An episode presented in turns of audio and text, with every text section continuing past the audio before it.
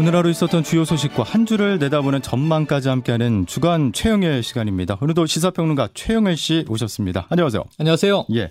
자, 태풍이 지나간 자리에 지진이 덮친 주일이었는데 어, 오늘 경북 상주에서 올해 세 번째로 큰 지진이 발생했어요. 아, 네, 그렇습니다. 올해 세 번째로 큰 지진. 예, 올해 지진을 쭉 측정하면 그러한데 예. 올해 가장 큰 지진이라고 해도 과언이 아닌 게 앞서 두 번의 큰 지진은 이제 바다에서 있었던 거고요. 내륙에서는 올해 가장 큰 지진으로 기록이 되고 있습니다. 진앙지가? 네네. 진앙지 자체가 지금 경북 상주, 상주면 내륙이잖아요. 그렇죠. 상주 북북서 14, 11km 지점에서 이제 지진이 발생했고 이 지하로 내려가면은 이 14km에서 이제 진앙이 있다는 겁니다. 예. 지진의 원점이 3.9면요. 잠자던 사람들이 대체로 깨어날 정도의 어. 높은 강도고 예. 지금 이제 지진 발생 약 2시간 만에 270건이 넘는 신고가 들어왔는데 예. 가장 많은 신고는 충북에서 그 다음에 경북에서 심지어는 이제 수원이나 서울 수도권에서도 진동을 감지했다라는 신고가 있었으니까 얼마나 큰 지진인지 알 수 있는데 예. 그나마 다행인 것은 이제 인명 피해, 재산 피해가 아직까지 신고된 것은 없다고 합니다. 예, 경북 이쪽에서 지진이 났을 때 우리가 가장 우려스러운 부분 중에 하나가 원자력 발전소라든지 방사성 폐기물 처리장이 있기 때문에 맞습니다. 깜짝깜짝 놀라잖아요. 이게 사실은 가장 큰 지진은 경주 지진인데요. 2016년 9월에 발생했던 지진이 5.8로 역대 최고고요. 그 다음에 포항에서 5.4가 있었죠. 예. 근데 경주에서 첫 이 큰 지진이 났을 때도 똑같은 문제가 제기됐어요.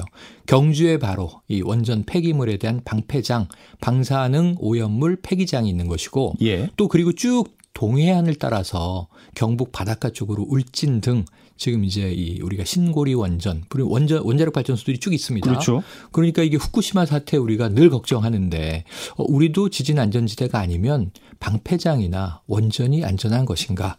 근데 이제 이번에는 다행히 원전이나 방패장에는 별다른 이상이 없는 것으로 확인이 됐는데요. 예. 그럼에도 불구하고 그럼 이번 지진 왜 났느냐? 이게 주로 지질학자들의 이야기가 경주에서 발생했던 지진의 힘이 아직도 땅 속에 뭉쳐 있다가 아, 뭔가 작용을 한 것 같다. 예. 왜냐하면 경북 경주와 경북 이 상주가 그렇게 멀지 않거든요. 그런데 이번 대부분의 또 지진의 힘이 감지된 곳은 충북 지역이라는 걸 생각하면 오늘 이 지진의 가장 큰 교훈은 뭐냐면 내륙도 안전지대가 아니다. 이거 우리가 좀 지진에 대한 대비를 철저히 해야 될 것 같습니다. 맞습니다. 지진에 대한 대비 필요할 것 같고 그리고 오늘은 일본의 참의원 선거가 진행이 네네. 되고 있는데 먼저 참의원 선거란 뭘까요? 우리랑 좀 다르죠. 예. 일본은 이제 내각제고요. 대통령이 아니라 총리가 국가 수반 역할을 하고 그리고 이제 양원제입니다. 미국이 양원제죠. 상원 하원. 그래서 참의원이 상원에 해당하고 중의원이 하원에 해당해요. 중의원이 예. 훨씬 많습니다. 480명이고요. 의원이 480명인데 4년마다 치룬다는 점에서 우리와 중의원 선거는 비슷해요. 예. 그런데 이제 일본은 내각제라 지지율이 낮아지면 해산해버리고 다시 선거하니까 어. 4년보다 주기가 짧아요. 예. 참의원은 상원에 해당하는데 242석이었습니다. 그런데 6년이에요, 임기가.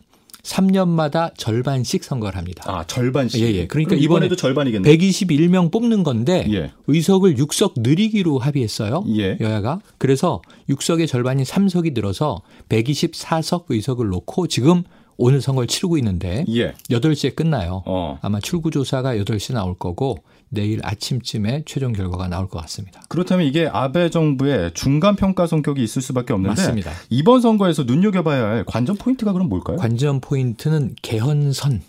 이 아베 총리의 수건이 지금 일본의 평화 헌법을 군대를 갖는 정상 국가로 바꾸겠다라는 개헌 아니겠습니까? 전쟁을 할수 예, 있는 예. 나라. 지금 아베 총리가 올 11월이면 예. 일본 총리 중에 최장수 총리가 돼요.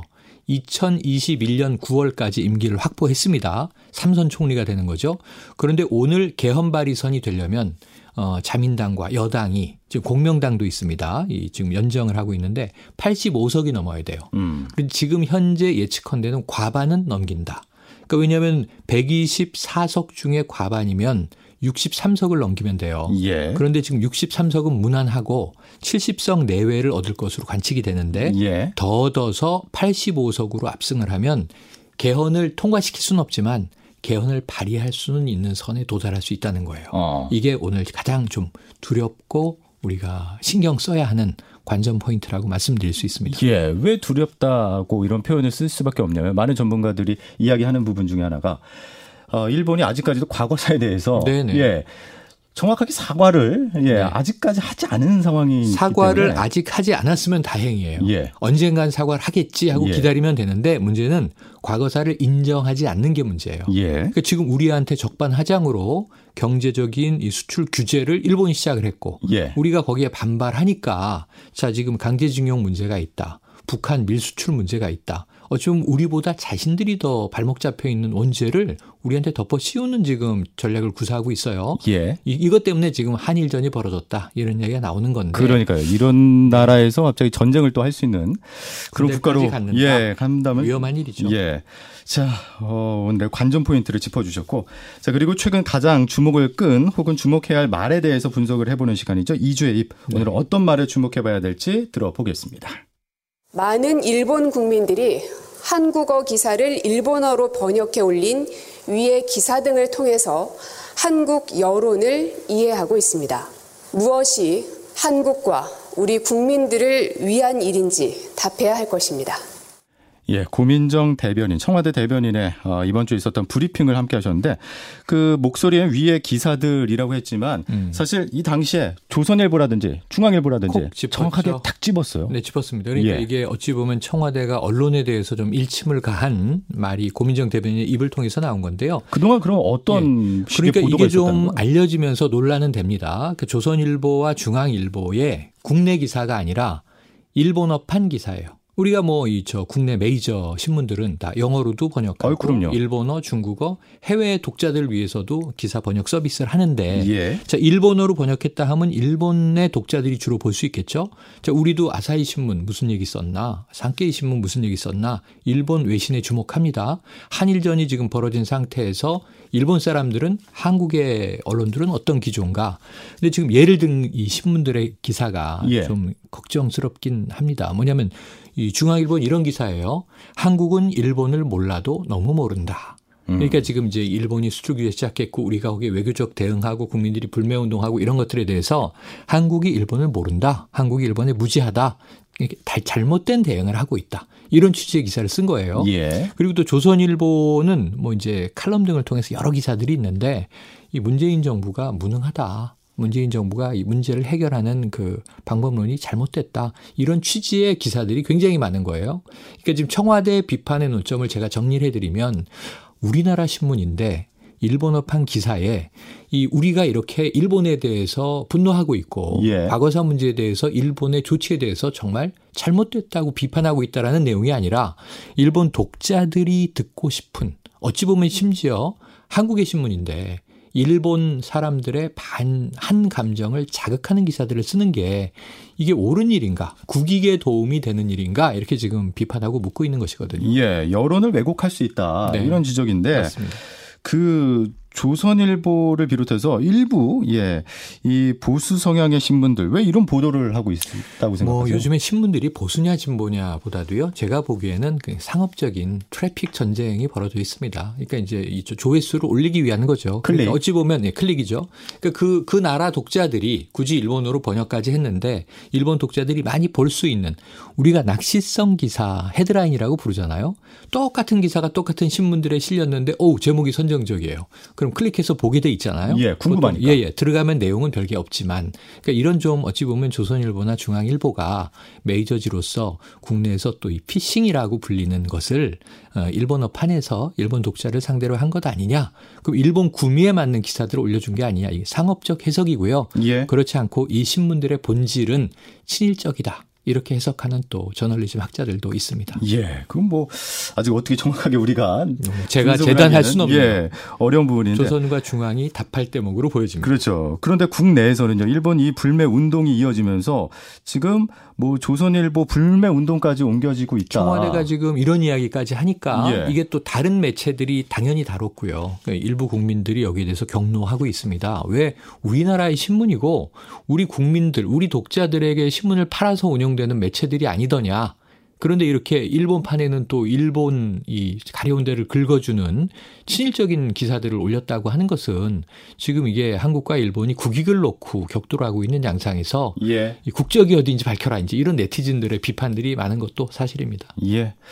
아, 일부 그 우리나라에서 있었던 일본판 기사 제목을 제가 다시 한 번 더 말씀드리면 음. 한국은 무슨 낯짝으로 일본에 투자를 기대하나 그리고 뺐었는데. 예 관제 민족주의가 한국을 멸망시킨다 네. 이런 제목도 있었고요. 격한 제목들이 많습니다. 또 닥치고 반일이라는 우민화 정책은 곧 다시 말해 한국이다 음. 이런 표현도 있었는데 네.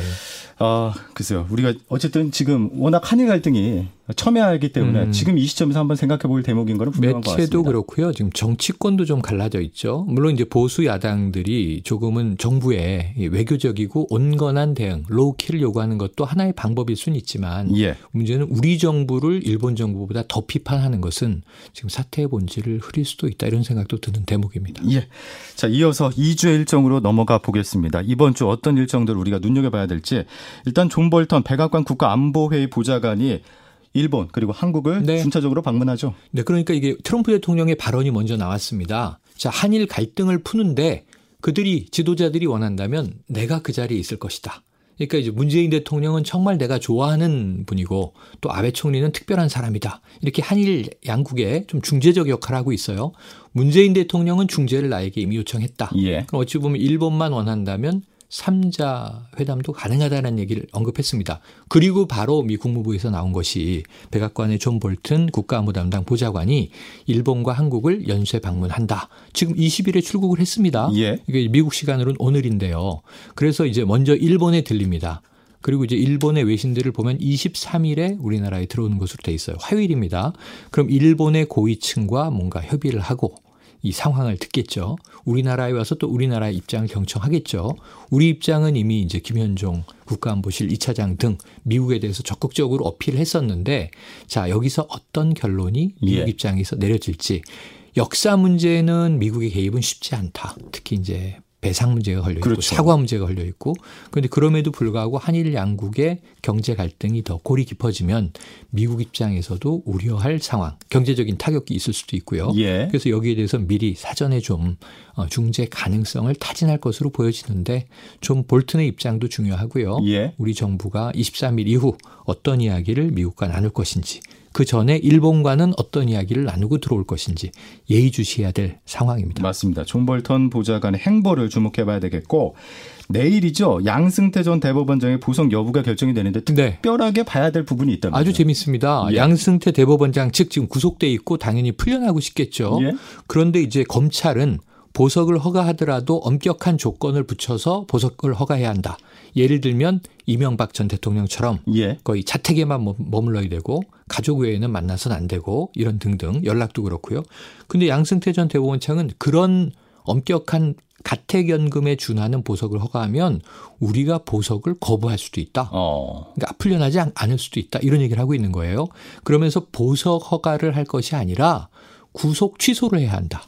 근데 지금 이 8월 10일이면은 구속 기간이 만료예요. 예. 풀려날 가능성이 높아요. 근데 그 전에라도 지금 풀려나고 싶겠지만 보석을 거부하고 구속 기간 만료 8월 10일까지 버틸 수도 있는 상황인데 예. 다만 전 대법원장이잖아요. 사법부 수장이었는데 보석 결정을 법원이 했는데 나는 안 나가겠어 이렇게 거부하는 것도 이례적인 일이기 때문에 그렇죠. 상당히 부담을 안 할 수 있다. 이런 해석도 나옵니다. 예, 내일 어떤 결정이 또 내려질지 지켜봐야 되겠고 오는 25일 2분기 실질 GDP가 발표가 되는데 네. 요즘 뭐 워낙 경제가 좋지 않잖아요. 맞습니다. 그러니까 실질 GDP 뭐 이제 국민 총 생산이죠. 예. 우리 생산인데 결국은 이걸 우리 다른 말로 경제 성장률 전망치를 정부가 발표하지 않습니까? 지금 올해 2.5로 하향 조정을 했는데 더 낮아질 수도 있다고 하고 있잖아요. 예. 2분기면은 반기예요. 1년을 4분기로 나누기. 때문에 1, 2분기면은 반기 6, 6월까지 점, 정, 절반.